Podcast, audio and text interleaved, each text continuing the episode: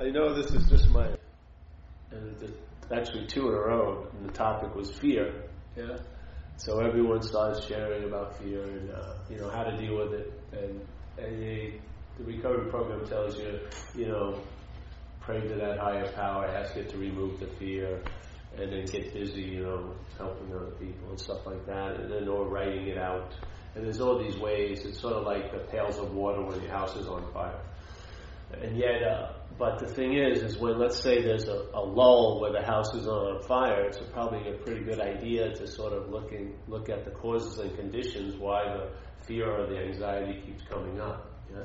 So uh, everyone was talking, giving their take, and so I just shared and went to a statement in the book, which is nice. You know? Which is it asks a simple question. It says, "Why are you in so much fear today?" So you could ask yourself that every day. You know, why are you in so much fear right now, or so much anxiety? It's usually not fear. Fear is an emotion. It's mostly mental anxiety. Yeah? That sort of mimics the physiological effects of fear, the emotion of fear, but it's mentally uh, determined. Yeah, it's good to realize the difference because fear is a valid emotion. It's meant to happen, and it's it's there for purposes but the mental anxiety has other purposes you may not be aware of, usually to reinforce the identification as a self, tell you the truth, I find. I find. But, so it says, why are you in so much fear today? So, you know, luckily he doesn't let you answer because then the book would have been about 1,200 pages. It's a, like a couple hundred page book. it would have been expanded. It'd be instead of like 12 stories in the back, there'd be 800 stories of why we're in so much fear. but it says simply, why isn't it because self-reliance has failed you? It's a beautiful statement, really. You know, it saves you tons of time. Tons of time instead of going over with like a fine tooth comb every anxiety and trying to get to why you're anxious. Yeah, there's a simple statement that you can entertain. Yeah, make a sort of entertain the possibility that it may have been a correct view. Yeah, that hey, any life run on self will, or I mean, uh, it's self reliance has failed us. Yeah? So maybe just entertain that possibility as correct view, and then now apply that to when the anxieties seem to arise. And maybe it's sort of like tying a, a, a string to a mouse. You'll it, you'll be able to follow it back to its hole. Yeah, it's everything's going to go back to that, and that's what they're saying all the hundred forms of fear they talk about, you know, and like self pity and all this stuff.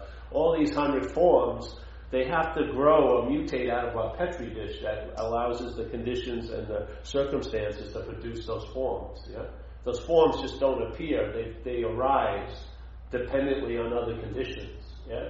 So he's saying the primary condition all that fear arises from is reliance on self beautiful statement, you know, it can save you tons of fucking time.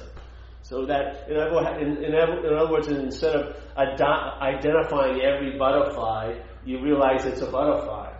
Yeah, you just put it all in one species, and then you find, all right, go back to what's causing it. Yeah, and so if you want relief, that's where to go, not to understand and go over every bit of every event of anxiety and trying to diagnose it, yeah? But to see the causes and the conditions. And maybe, all right, so I heard that. And the beautiful thing is, I had heard that I may not be a self. Yeah? And I think I heard that, and in my mind entertained the possibility hey, the highest, let's say, a very deep form of reliance on anything would become would be identification as that thing. You know, you can't be more reliant on something than think, taking yourself to be it. I mean, it's past even recognizing you're relying or that you can unrely on it. It's way past that point. You're identified as it. So the petri dish now has roots. Yeah, it's not just something that's growing forms and expressions, it's rooting down. Yeah, it's not going to be disturbed anymore. It's going to be like they say in recovery, it's going to be like a fabric that runs through the existence of your life. Like if you have a gray shirt, this fabric is going to be gray of fear, of anxiety. You're not going to, it's going to be very difficult to recognize it because it's going to be infused in, in your view. It's going to be infused in how you approach everything. So where's the solution to it? Well, question the idea of reliance on self. Is the reliance on self to a point where if I start trying to unrely on it, that would also be reliance on self? Yeah. because it has its own survival mechanism. If you try to escape it, you're trying to escape it as it, which keeps you in the petri dish. Yeah? Your mind is still producing the causes and conditions for the anxiety. It can't leave the petri dish because the petri dish is now mobile because you're identified as it. So wherever, so now you're in a double whammy. Self, this idea of being a self is trying to get out of the idea of being a self. it's it's it's impossible to leave. Yeah, how can a product of the petri dish leave the petri dish and survive without the petri dish. Yeah? It can't. So self can only appear in self. Yeah? So when someone wants to get out of self, they're believing they're in self. When you when there's a, an ex, the experience of getting out of self comes from realizing you're not a self. It doesn't come from getting out of self. the experience you could describe it as feeling like you're out of self, but it's not. It doesn't come from getting out of self. It comes from realizing you're not in self. Yeah? That's what sets up the experience or the or like the modality of traveling here of what I would call being out of self or traveling lighter. It's not that you got out of self. Because any attempt to get out of self is actually just inferring that you are in self. Yeah? So if you get out of something that you were in, for that out to seem real, you inevitably have to go back in. It's just the way it works. Yeah? You can't get you can't break the dualistic, dualistic constraint. It's there in place. So in and out depend on each other. It's like the one slinky movement exerts the, the energy for the next slinky movement. Yeah? So you're trying to get in and out and out and in and in and out and out and in. Yeah? So that's why people have experiences where they go, they feel like they've surrendered their will in their life, and then they take it back. And then they have to go through all this turmoil to feel like they've given it over again. And then when something important arises, they take it back. That's not surrendering your will and life over to care of something else. That's not it. That's a, a game that selfing is playing, yeah? The game of calling surrender and then taking it back. When there's a, when there's a, when there's been a convincing of the mind that it realizes the dilemma it's in, that it can't get out of the dilemma because it's not really in it. So all effort to get out of it is reinforcing it. There's something that happens, you could call it a pause or a revelation or a, a download, which stops the system for a minute or two. And then the system is revealed to be what it is, and it ain't you. Yeah? It's just generating this or projecting this sense of being a self. And you feel it, so you take that feeling to be so. But it isn't so, it's manufactured, yeah? So if it isn't so, once you see that you're not that, there's no need to see what you are. That's that. Yeah? This isn't about learning what you are, it's about learning what you're not. It has nothing to do with learning about what you are. You can't learn about what you are, you can find out about what you are while you're living here. Because living is sort of like rubs what you are in a way. You ex- it brings it out. You get to ex- you see its multitude ways of, of expressing. Yeah, what you would call oh these are only the expressions of it and these aren't. They get all the lines between that get very wavy after a while. We realize what you call good and bad is the same expression of the same mind. You know? The mind's just expression in like a dualistic manner. There's no good or bad in the mind itself. It's just expressing. That's what it's doing. So in this place of expression, what happens is you find out what it's like by realizing what it isn't like in a way. Yeah? It isn't a thought. It isn't an idea. It's not something that, that has to be regenerated. It doesn't need to be reinforced. It doesn't need to be advertised. It stands in and of itself alone. Yeah? It's not generated by anything. So this whole idea, so all right, if I can trace any any any situation that's provoking anxiety, if I can use this one little template that maybe it's self-reliance is the cause and condition of that, then where would the solution be? Looking at that, yeah. Now, what's self-reliance? How does self-reliance demonstrate? I would say it's the devotion and the belief in the thought system. That's the self-reliance. That's where it is. Yeah. You're not relying on your elbow, are you? You're not relying on you're not relying on your feelings. They're being interpreted all the time. Feelings are just stimuli. They're being interpreted into a language, which is the mind doing that. Yeah. So reliance on self is devotion to the thought system. It's having faith in the thought system. So when you rely on the thought system, what does that faith produce? Anxiety. Yeah? It produces a reality that's of time. It produces past and future, which outweigh right now. It produces a whole shift in the balance of things. Everything gets distorted. Everything gets skewered. It's sort of like everything starts rolling downhill to you. Everything is seen as, as pertaining to you. It just, and you see everything as pertaining to you. And it goes like that. Yeah? This is just a correction. That's all it is. Yeah? The mind, when it leaves self-centeredness, there's other forms of centeredness. Self-centeredness is just one. yeah? It's the one we seem to be stuck on. But there's centeredness. That's not based on self. Yeah? It has a feeling just like self-centeredness has. But instead of being the all the doer and the haver and the thinker and the feeler, you're not in that position. Yeah? You're more of the position of the seeing of all that. Yeah? And so now you're centered. You're still centered, but in a different on a, it's but you're centered on a different uh, point in a way. Instead of self-centered, you're centered on let's say a pointless point. Yeah? And the mind, the same mind, the ordinary mind and light mind are the same mind. The same mind is now going to express and going to intimate what it's like from that center. And you're going to be the beneficiary of that. You're going to see it happen through this apparatus, and it's going to allow you to travel lighter here. That's what happens. Yeah? And you find out about it. You can't know it. You have no freaking clue. You never will. Just like when I got hit by the car, I did not know I was going to get hit by a car till I got hit by the car. Yeah? I could have been spending my whole life preparing myself to get hit by a car, I still wouldn't have known it until I got hit by the car. I swear to God. All the knowledge about getting hit by a car would have had no value whatsoever. The car hit me, and then there was a response after the fact. so the I don't know is the highest form of knowledge. Yeah? You stay in the I don't know because the I don't know allows you to finally start to find out. Yeah? And finding out is a lot more convincing. Yeah?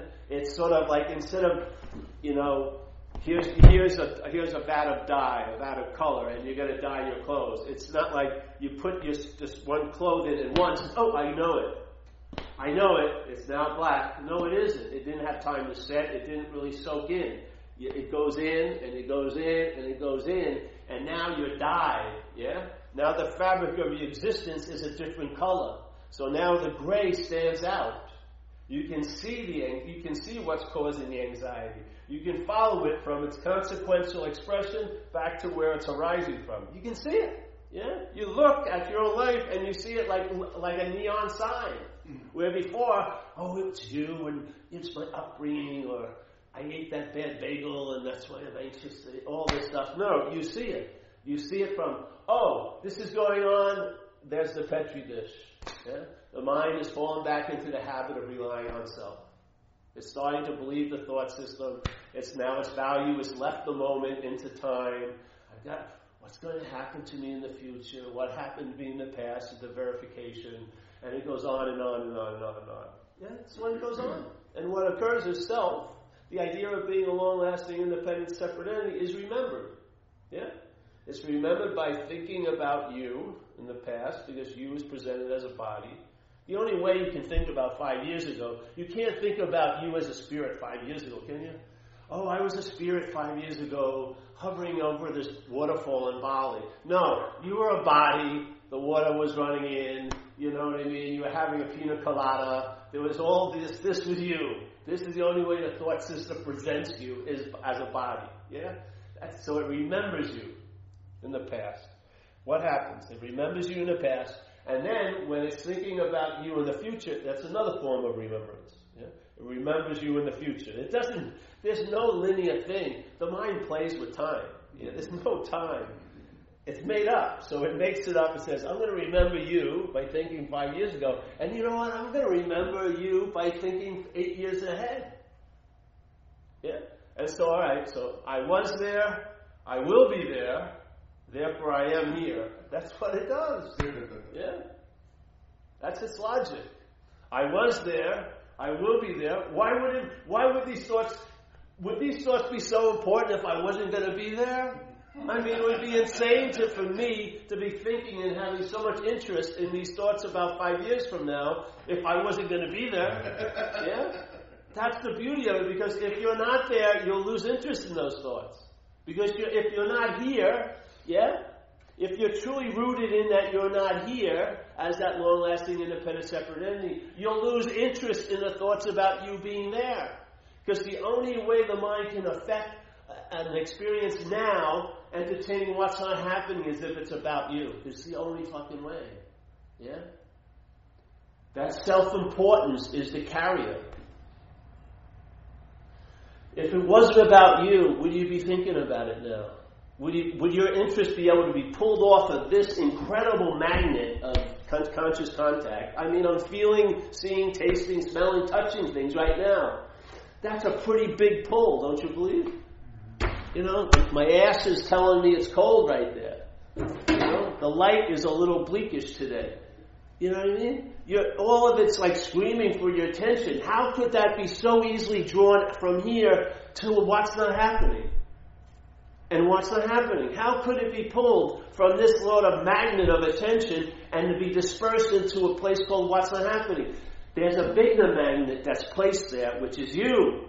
the idea of being you five years ago. Let me go over it again. What, what could I have done to make it? My whole life would leave you look different now if I wouldn't have done that five years ago. Yeah. So here I go. My attention immediately leaves here. You're totally disassociated. Most people aren't even here. They're like those dogs with the little plastic funnel things on their necks when they have mange. They're just up. They just they can't feel their balls or anything. they're just gone. It's like they're itching. They don't even know they're itching. They're, they're just out there hoping that it's going to be much better. what keeps pulling your attention there and then? From here. Because it's about you. Yeah? If you're thinking, oh no, well, it's about my children, but it's about your children in relation to you. You're always involved in there. You're either the main planet, you're either the sun or the moon. Yeah? You can make your kids the sun, but you're still the moon reflecting that light, or you're usually the sun and the kids are the moon, really. Yeah? But it's always about you at some level. So we're questioning that you. If that you that it's all about isn't you, find out what can happen.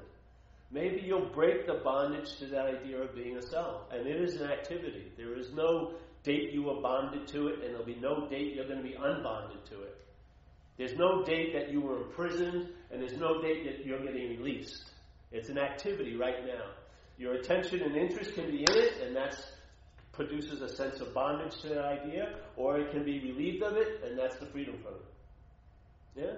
There's no like, you're not going to see uh, man- manacles getting taken off and putting on. It's not that way. It's just an activity of mind, yeah? The interest and attention is wedded to that idea of being Paul. Therefore, you live as a time being, and your attention isn't here, it's in there and then, or you're free from it at that moment.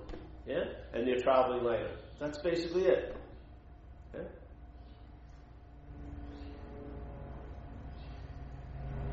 It's like the mind is almost like water. If it becomes a pond around a certain idea, let's say there's one rock in the middle of this water. You ever see when you see running water?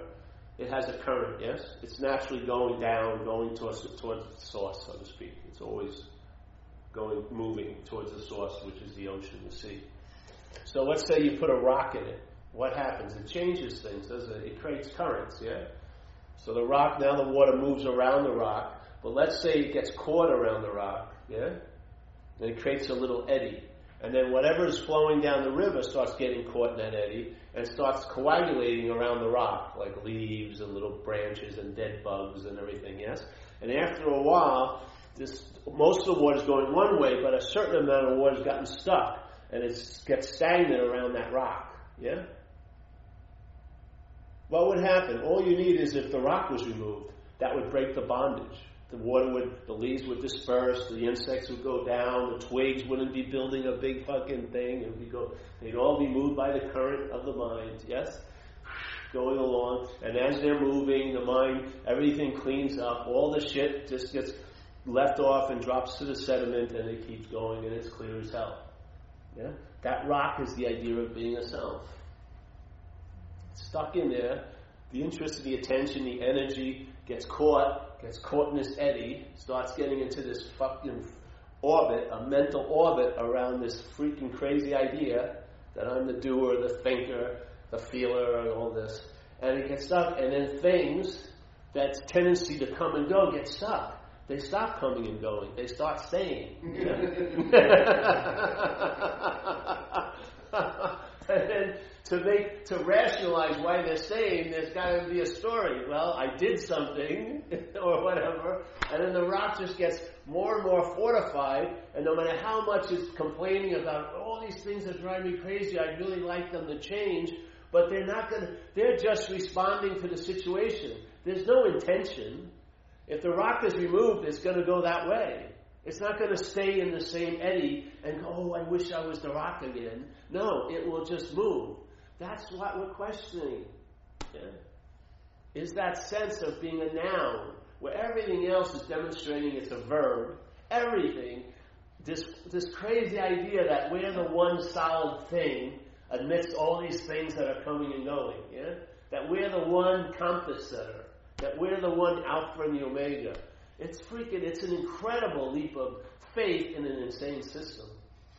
I was at a meeting the other day and people are talking about, you know, AA, they talk about the leap of faith. AA, there's no leap of faith. It works. You come in, you watch people who were really fucked, and they get unfucked. Yeah? Their face looked terrible, their eyes were dulled over, they start looking brighter, they get a job, and they're happy. Where's the leap of faith? The leap of faith is to keep going back into your head, believing that freaking thing. Yeah? Because the only thing it's living on is your faith. It can't produce the goods. All your faith just, just pays for all the advertising it runs. You know what I mean? It will be better. It was once better. it's gonna get better. I hope it's to get better. It probably won't get better. Fuck you, it's not better. You're the reason why it's not better. Why did I ever get together with you? it's got to write up a story, eh? There's such a simple freedom from it. It really is. And it's applicable every moment. It's not like you get the lesson and you've learned it. You're learning it every second. The same invitations are available. The mind's inviting you to make the leap into taking yourself to be a long lasting, independent, separate entity. We're using a language that's a subjective language. Its whole emphasis is that you're the doer. You're, the whole emphasis is that you have choice. The whole emphasis is that you're the Alpha and the Omega, either implied or just inferred but it's very, very strong. It's a subjective language used by objects. Yeah? The object is now become subjectified by the mind. Yeah? The mind now thinks somehow it's affiliated with this body, somehow maybe it's the body, but now it's now the subject. And it's a false premise. So that insane premise creates all these insane assumptions that people take to be obviously true. Like, I could probably be more into this moment than I'm in right now. Because I know I can be out of the moment. I can check out at any time. But all the surveillance cameras of your whole life would find your body right in the moment it's in. You've never not been in, out of this moment. so that's a huge, unbelievable assumption that you can be out of something. That you can't, you know what I mean? That you are the moment. How can you get out of it? Yeah? So then why the hell are you trying to get in it so much? Because there's this huge judgment. I'm not in it. I should be more in it. Other people are seen to really be in it. This is all mine, isn't it? It's like you give this mind, it's like John Coltrane. You give it one note, it's going to riff. It can make like eight LPs on it. You know, it can just rip on separation. What could separation, what could possibly separation mean? Well, you're the source of love, but you forget it, and now you're dying for love your whole life. okay, let's let's play that tune. You know what I mean? Now riff on it. My favorite things for 30 minutes.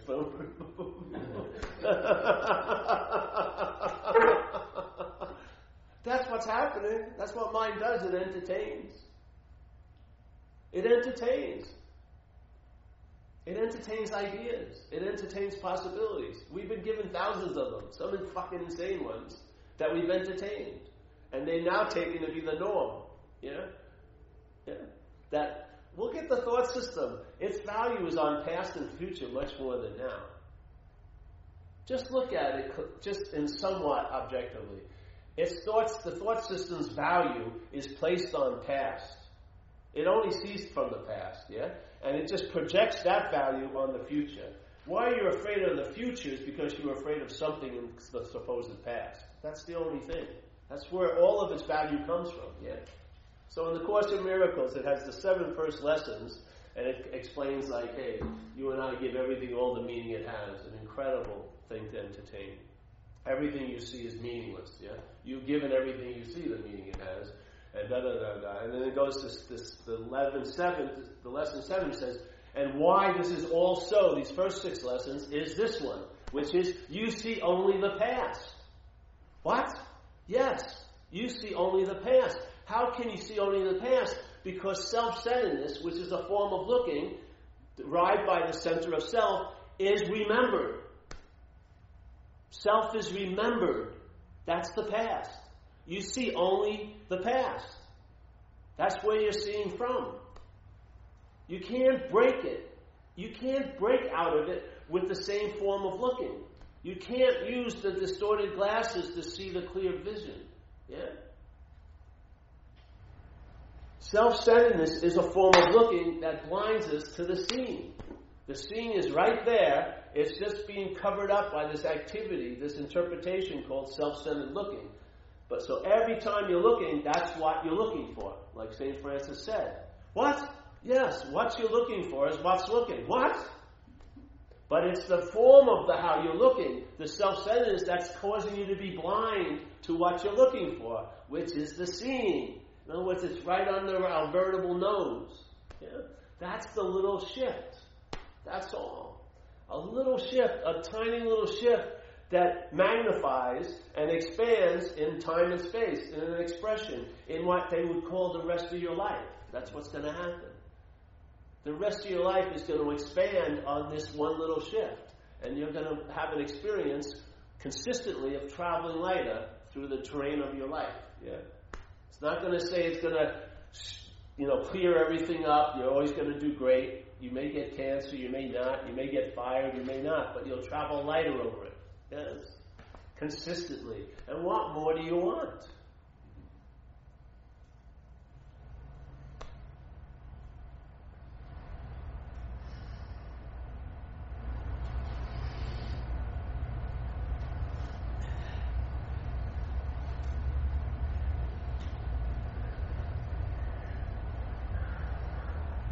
So, okay.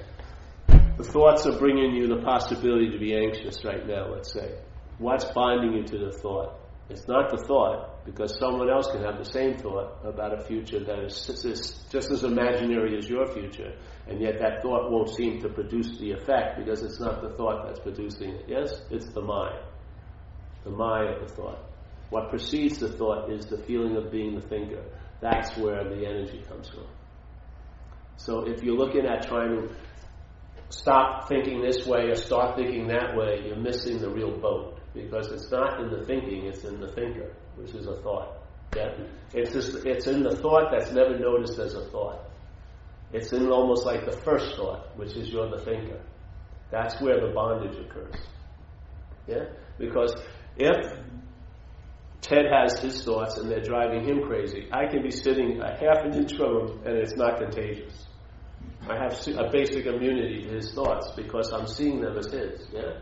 But the same thoughts thrown in the, in, in the light that their mind will, could have a huge effect on me. You see?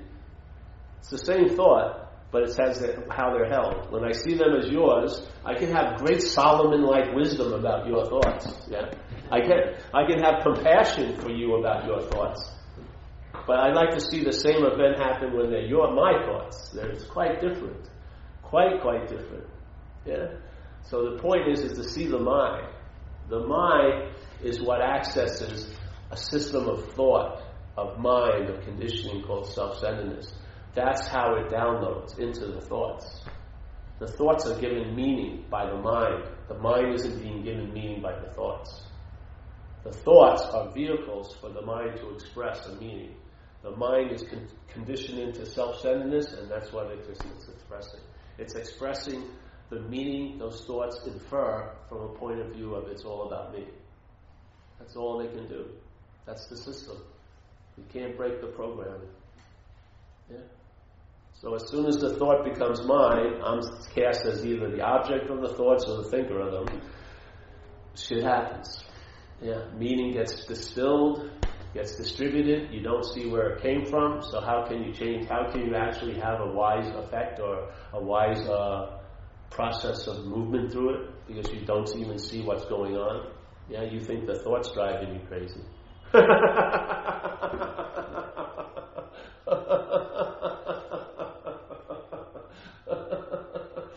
it's not driving you crazy. How could they? If they could, they'd be doing it every day. The one thought that drives you crazy today should be able to drive you crazy every day, does it? No. It's based on your condition, isn't it? Yes. Your condition is the more important point than the thought itself.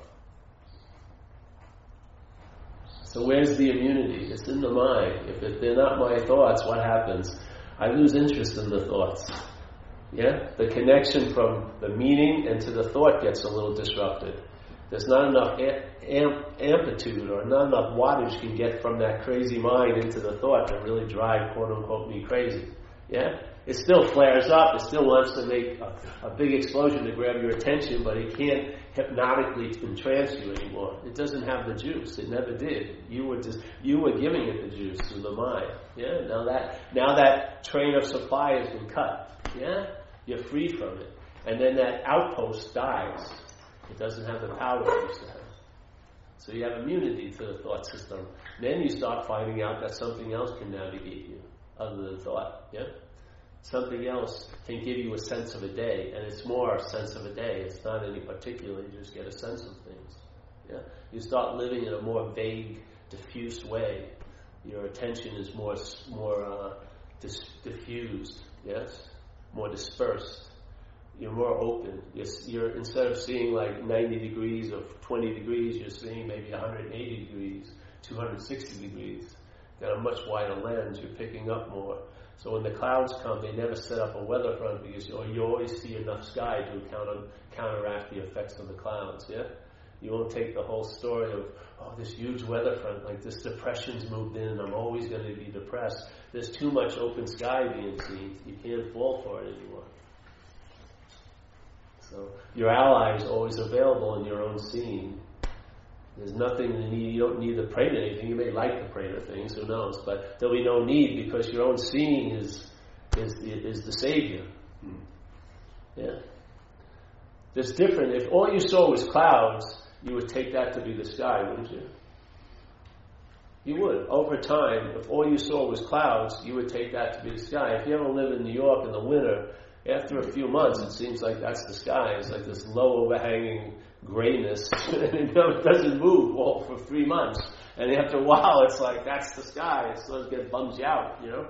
But if you always had a, if you could always see some sky, no matter how many clouds moved in, you would have a sort of a counteraction to that belief. Yeah, your mind would still stay open, and it's your mind that's producing everything here, not the clouds or the weather fronts. Yeah. So. I'll try to get a second breath for the latecomer. yeah, really. What did I miss? Nothing. Nothing. What was here before you came is still here. Will be here after you leave. There you go. That's the good news. Yeah. You don't want to put it off for any reason. You don't, you don't want to put off its availability. You don't want to make it at a meeting place or a certain time or a certain person, that's a, that's a form of slavery. Yeah. It's got to be available at all times, right where you are, or it's not worth the name, truth, or anything. It's just not worthy of it. It's got to be always available at all times, or it's not a solution. And the beauty, beautiful aspect of this solution, it's, it's only, it only takes on that role when the problem seems real. Yeah. When the problem seems real, then there's need for a real solution. But when the solution dawns on you, the problem seen as imaginary, so there's no need for a solution either. That's the real solution. No solution at all. Yeah? The real solution is no solution at all. Just as you are is it. Of course, your mind will have tons of considerations arise. That's what it does. It wants to box you and make you something. Yeah? So I can pass judgment and improve and progress and regress and all this fucking movement that grabs all your interest and attention. Yeah, as, as if you're a kid that's worried about his height and constantly measuring himself, you know, you know, in the doorway when you were a kid, your parents would mark a number and you'd be constantly, have I grown, have I grown, have I grown, you know? All that's removed.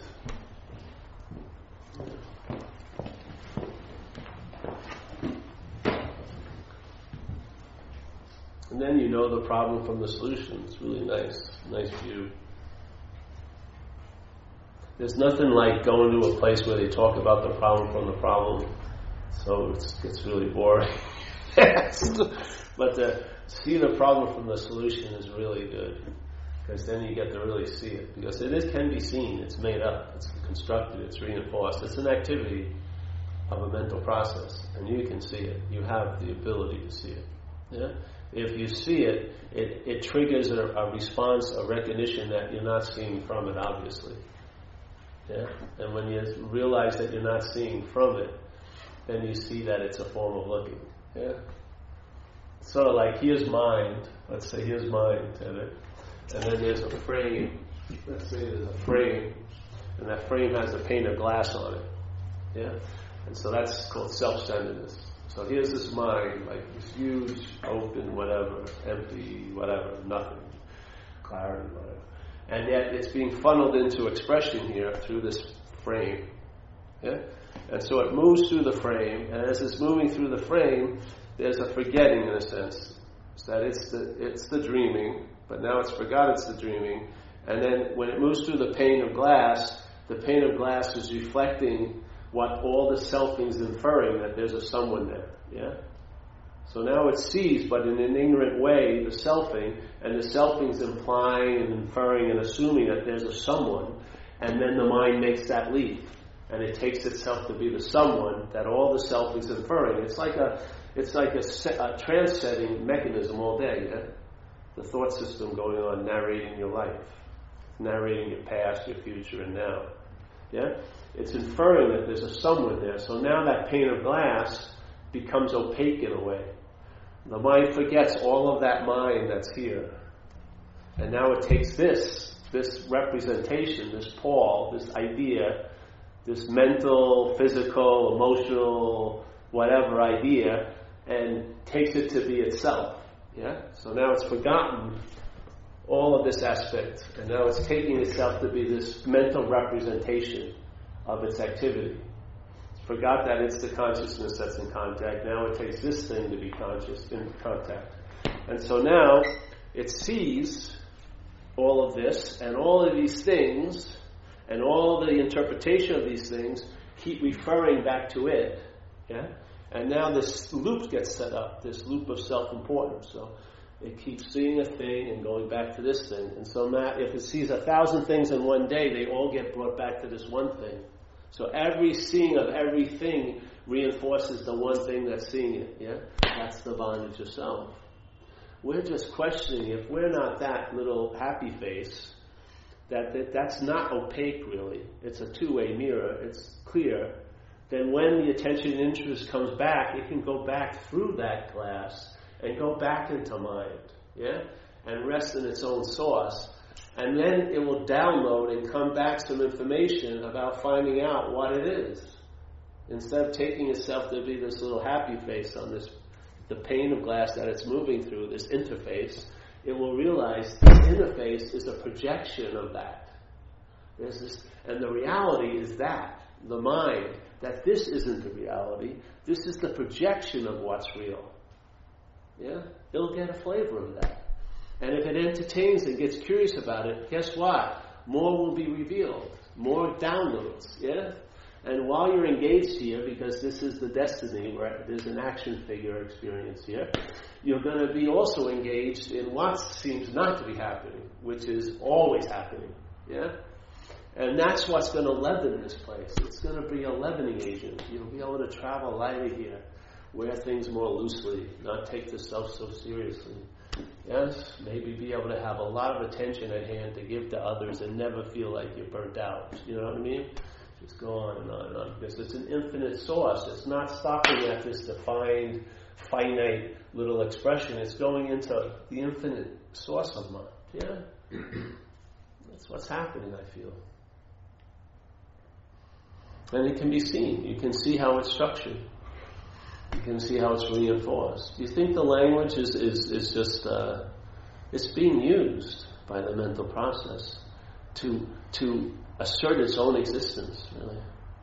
And because the existence isn't so, it has to be reasserted all day. That's why there's so many thoughts, you know. That's why it goes on and on and on. You wake up out of a dream and it just starts yapping right away, on and on and on and on constantly reasserting that there's someone Why? If there was someone there, would it need to be reasserted so much? Really, wouldn't it? I don't think so. That would the, being there would be an assertion enough, but it's because it's not there. It has to assert that it is there, and it can't assert that it's there except by there and then. It has to say, "I was there and I will be there," for it to have a sense that it's here now. Is the only way it gets produced. It's not producing its own sense of presence because it's not a presence. It has to sort of steal that sense of presence by making up time, a past and a future, to be worried about and to be concerned for. So it does. I was there, I will be there, I am here. That's his logic. You know what I mean? it makes sense to it. It's insane, but to it, it's very logical. Just like it was logical for me to do another shot of Coke after I'd been up for eight days. It seemed incredibly logical. Yeah, let's do another one. When it was totally insane. Yeah? But in that system, it was totally logical at the time. Well, this is just try to break that logic. I was there, I will be there. It has to immediately go, I am here. Because this is the only place that's happening. Why do you think? Does it matter that it was there? Only to now. It's to validate that it's here, not there. There's no value there. It's not happening. The value is its implied value that it's happening now to you. And there's no value in the future, it's not happening. But the value is that it's being used to imply that you're here now.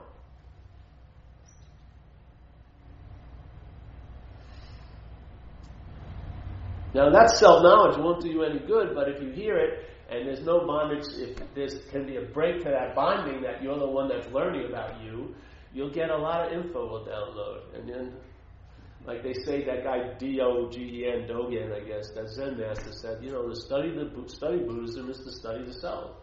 And the study of self is to forget the self. That's the whole point. Yeah? Not to learn about, it's like when I did this thing called the Enneagram I did a retreat with the Enneagram, these, these teachers. It was a big thing a few years ago. I don't know if it is anymore. But it's an old Sufi way of, they, they produced uh, basically nine basic characteristics of all personalities of all human beings, yeah? And each, each nine, each one had two subdivisions. So it'd be like, uh, like 27 basic characteristics that everyone in the planet uh, displays, yeah? And there, so there would be a, it could be a number one. Let's say number one likes to travel and all this, and so so all these spiritual seekers are there learning about this stuff. And so now, as soon as we left the hall, like at breaks, I'm a seven, I'm a five, I'm a five with a, a sexual subdivision six. Mm-hmm. I'm this, but the whole point was to learn that you're not that. That's the whole point. All the information was to take it a step farther. Yeah, I am that, and I'm not. Yeah? You know what I mean? Not to add on another thing that you're not, but to realize you're not that. You know, but so everyone's like, I'm now, I'm a seven. And I'm, I'm, I'm compatible with a, are you a five? I'm compatible with a five. Ex, You know, a, a pervert subdivision sex? Six? Yeah, Let's go, we're made for each other. The whole point was that, no, you're not that. You know, when you get categorized and it's simplified and you're seen to be just a, a, basic representative like an alcoholic, it's not that you're an alcoholic, it's to let it go a little farther. Yeah, I'm an alcoholic because part of it is denial of that, to accept it, and then from there, I'm not an alcoholic. Yeah, it's not a mental denial, it's a true denial yeah, I'm totally willing. I am an alcoholic right down to my core, and I'm therefore I am not one. Yeah. But as long as I'm denying I'm it, I'm going to act as if I am all fucking day. But when I finally accept it and let it land and let it totally be what I was afraid to be, I find I'm not that. That's the whole point. My whole strategy when I was young was to make things that seem so real not real. You know? First was science fiction and Edgar Allan Poe, then I found drugs and alcohol, then spirituality. They all were used for the one same purpose. Certain things were so real to me, like when people who I loved died, I just my little brain I couldn't process it. You know, there was all this love hanging out, and there was no object to on. My grandmother and my father were gone in six months, and I was like very vulnerable. It's like let's pull it all back, stuff it all in. Fucking no one's to make me feel anything ever again. I'm going to make myself feel something all the time by getting high. Yeah? So I try to make things that seem so real unreal, and I made them real as real can be. When I let them be as real as they wanted to be, they ultimately show ultimately showed their real nature. They're unreal. But if you're trying to make them unreal, they're as real as real can be because you are the dreaming of it. You're the mind coming, no matter how small and how victimized you think you are by that frame of self-centeredness, your mind. Why is the suffering so exquisite? It's mind entertaining it.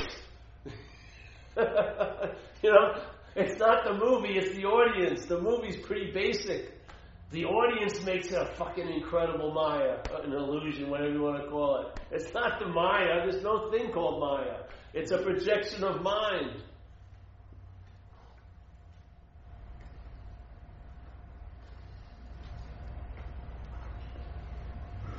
In a way, this is very empowering. It's not a passive spiritual practice, in a way. You really, in a sense, you become accountable for a lot more than you thought you were avoiding responsibility for. You see that you're the dreaming of this place. Yeah? You're not a victim. You're not being stepped on. You're a participant, full time participant in this place. Maybe even creator. Well, it can. It's not a creation; it's a making. Like the course would always make a difference between that. The mind can make, yeah, but only said only the mind of God can create. So I guess we are creating that way. All right. Well, that's it. Sorry, I came in a little late, bro. I can't, I can't keep going. It's like flogging a dead horse after a while. Remember, it's an invitation, a message, not a big dissertation. Simple, because faith in mind is it. I have faith in mind, not yours and Deb's and mine, but mind. All it needs is a, to entertain the possibility. If it hears it and something triggers it, the mind starts doing the rest. All it needs is like a little catalyst, like a little couple of drops of gas in the carburetor will start the car. You don't have to keep pouring gas in, you'll flood it. Yeah, just put it in there. Trust the mind, not your conditional stream, but the mind itself. What's seeing that conditional stream? Trust that. Then all these great things will follow if they can. Like we were talking about the other night, Jesus healing people. It was like when Jesus supposedly healed, he'd always say it was done according to their belief. He didn't set them up with an HMO and, you know, all right, you'll get crutches for a year and then we'll get you the cane. No, the guy got right up, carried his stretcher and split. You know what I mean? He just, he'd been laying there disabled for 30 years. He met this dude, something happened, he got right up. It wasn't like this long, sustained recovery. It's things shifted quite quickly. Well, to me, that's an example of the the blueprint room of mind. When the mind changes, the house never gets built. Yeah, you're trying to figure out a way to get out of something you're not you're, you believe you're in. And up here, the house never even gets built. You realize you were never in the house, so there's no need to get out. it's totally different, much faster. Yeah. And one big thing here is saving time. Is. Mm-hmm. That's one thing because time has such an influence here. To save time is a good is a, a good move. Yeah. To me, this is what this message is. If everything is going to lead you to the point of realizing you need do nothing, why not start there? That you need do nothing.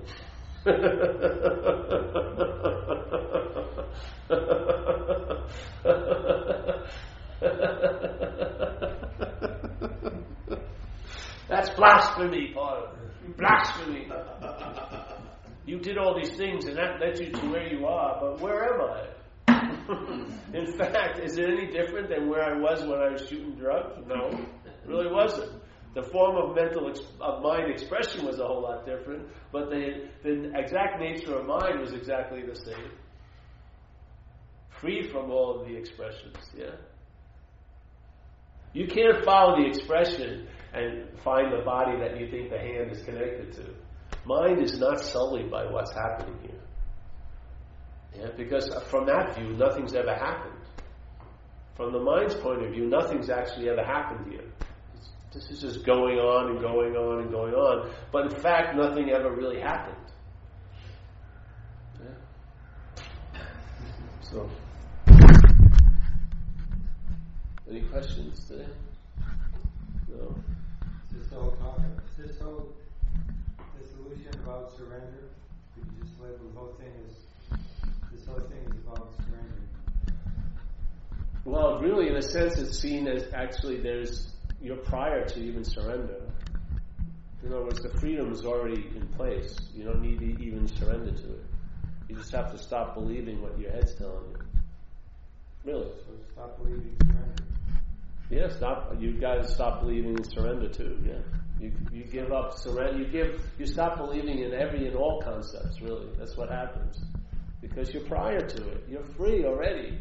The freedom is established as a natural state of mind. It can't be encumbered by what's appearing.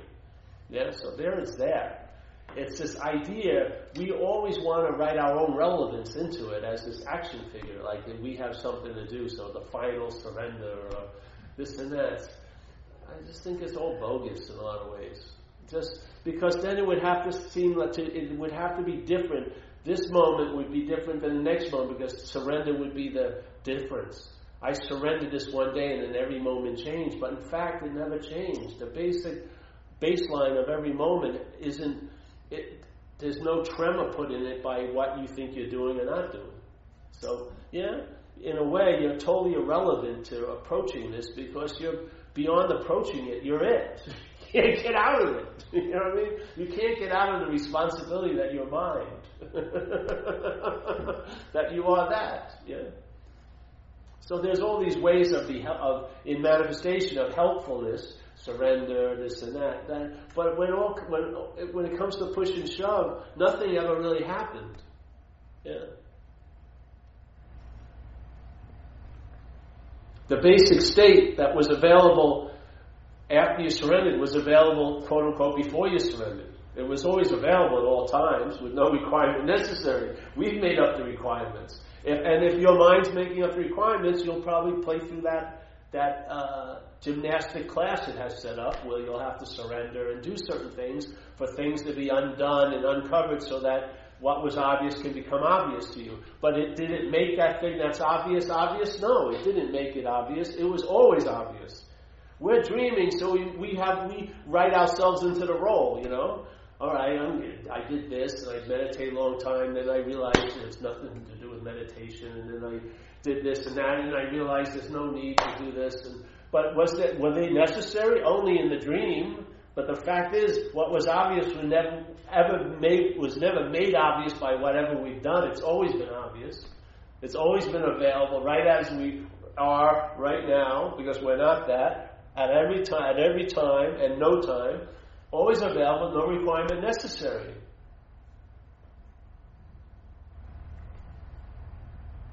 Now, in the dream, your mind may set up 30 requirements, so you'll go through them and jump through those hoops, and then it'll dawn on you nothing was necessary. Or maybe it'll be five, and after you hit the five, nothing, you'll dawn on you nothing was necessary. If it was 800 of them, after you go through 800 of them, you'll dawn on the fact nothing was necessary. Or, or they can say it as I need do nothing, I needed to do nothing, I needed to do nothing. It's always the, the recognition, it's part of what happens when you, it's recognized, hey, I needed to do anything. It's just the way it was always this way, and it was always available at all times. It was just the preoccupation kept me blind to it, that's all. So sometimes maybe I needed to do, seemingly do things to, to diminish the preoccupation. But the realization is that was always there at all times with no requirement necessary. And, you know, every breath you took, it was preceded and, and contextualized by this. It was always there. There was no traveling to get there, and there was no way you could travel away from it. Yeah? In way, you were divinely irrelevant. Yeah. Yeah. So it seems like this whole thing is kind of. Um, designing the mind, not in the body. Yeah. So, would faith or belief have some kind of shifting value in the mind side? Believing in what you're saying as opposed to having. No, faith would have a shifting value here in expression. Yes, for sure. That's one way mind is expressing here, is through faith. We just talked about it. If you have faith in a failed thought system, it's going to produce anxiety. It's the faith in the system that's producing the anxiety. It's the mind's belief in the system that's producing the anxiety about the future.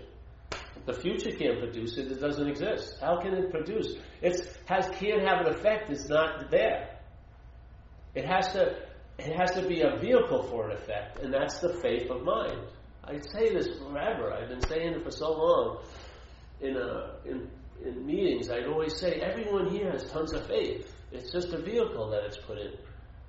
And everyone, you know, there's boo-hoo me, you know, there's non-self Paul, you know, keep him over there, yeah. Uh, this, but to me, it's never changed. It's always seemed so to me. There's tons of faith, and that's an aspect of mind here. Faith, yeah. You can't really get it. It's not quantified. You can't grab it. You can't sell it, yeah? You can't describe it. But there's a force of mind that I would call faith that can make things seem to be so pretty easily. And everything is seemingly so here, yeah? So that faith, if it's put into a failed system of self-reliance, what do you believe that faith is producing? All that exquisite anxiety we're going through. What else could have produced it? Couldn't have been the thoughts, they're just thoughts. Can't be what they're about, they're not, it's not happening. It has to be the mind. Yeah? So a, a force of mind called faith has been put in a, a wrong or a, a, certain vehicle, let's not say wrong vehicle, because what and that vehicle, as soon as it's put in that, it expresses that vehicle's intention, which is concern about a future that's not happening. How are you going to break that that chain of cause and effect? If faith is in that vehicle, it's going to produce anxiety. I don't want to have the anxiety. Well, then look at the faith that's producing it.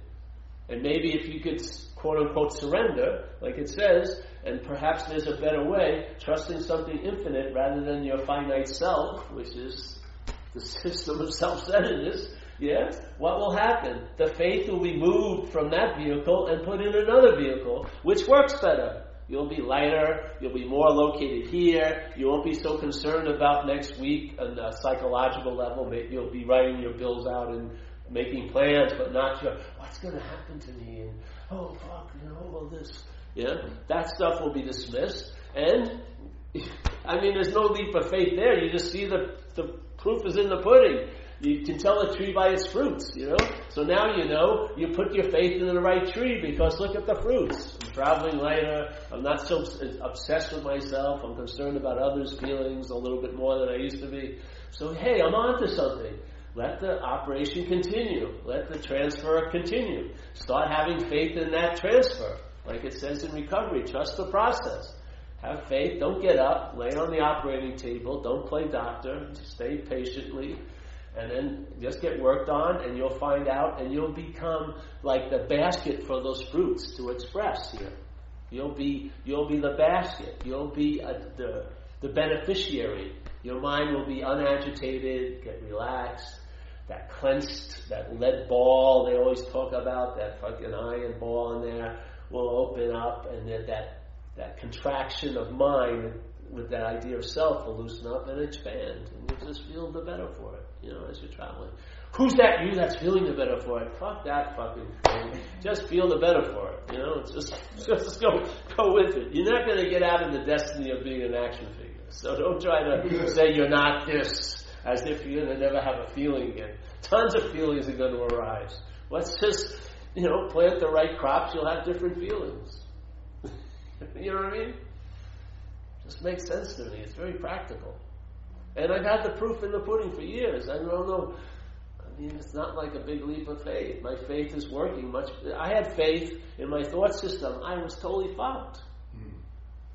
The only idea that made sense was to get as high as I could and just be a, just not be conscious at all because I'm fucking bad.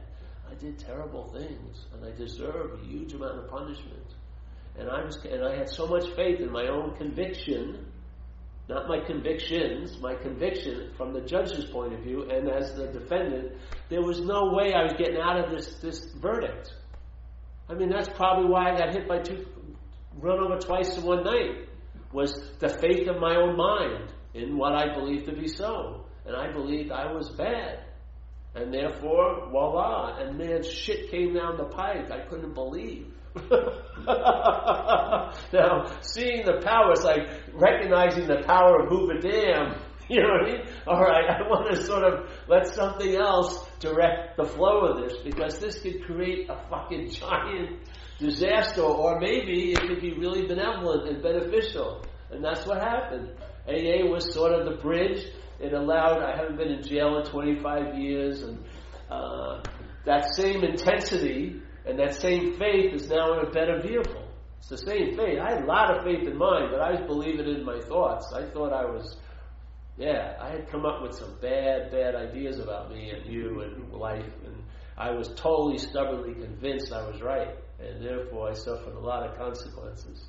Now I'm using that same faith that put me in hell, yeah, to project into heaven, and it's, it's the same energy, same energy, just in a different vehicle. Yeah, that's what I call faith, and we all have it. It's just to watch, find where the vehicle is. If you see, you can tell by the fruits. If the fruits suck in your life, then the tree you're sitting under, I'd rather you better move. like you have a lot of faith, but you have faith in your thoughts. You're, you're still taking a lot of your attention from the day. And you're still believing a lot of that bullshit up there. And therefore, it produces an, an ease and an anxiety and an agitation. That's not necessarily, it doesn't necessarily need to be there. But the mind's producing it based on what it's relying on. That's what's happening. And you're not going to stop the expression of mind. It's powerful. Yeah? As Jesus says, it's done according to your belief. As you think it, so you are. It's true in a lot of ways. Yeah? He was just, he wasn't, he was just giving out spiritual axioms left and right. He was explaining how mind works. Yeah? And to be wary of it, because it's gonna, it can make an exquisite for you. A lot of people are in it, driven to drink and take pills all day because of what they're believing in their own head. If they would walk out in the sunlight and go to a market, they'd probably see a lot of people smile at them. But their story is that they're so strongly right, they never even leave the house anymore and they just keep reinforcing their own faith. Yeah, they're caught in a very heavy duty loop, man. That's when you have to take actions. Thinking and feelings aren't going to work. Reading philosophies isn't going to work. You got to go out and help someone else. You got to take a walk.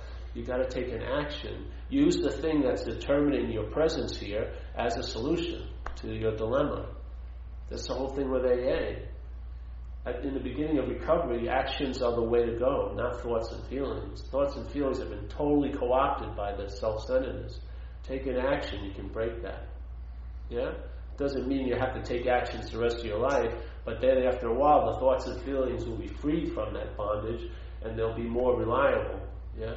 You'll be seeing blue is blue and red is red. You'll have a lot more intuitive thoughts and a lot more sense of things. And now you can start going back to relying on it. But in the beginning, actions is the only way to go. You can't trust yourself whatsoever. You're seeing blue is red and black is green. You know, your feelings cannot be taken to be anywhere close to what's going on, and your thoughts are insane. Yeah? The mind has just gone wild, just downloading tons of meanings The simplest little statement, someone say hello to you, and you can go home and wonder about it for five hours, make it into a huge freaking story. That's how insane your mind is right now. And it's got the power of fucking 20 suns, you know? The mind is incredibly powerful. So, Yes. that all right? That is so. Yes.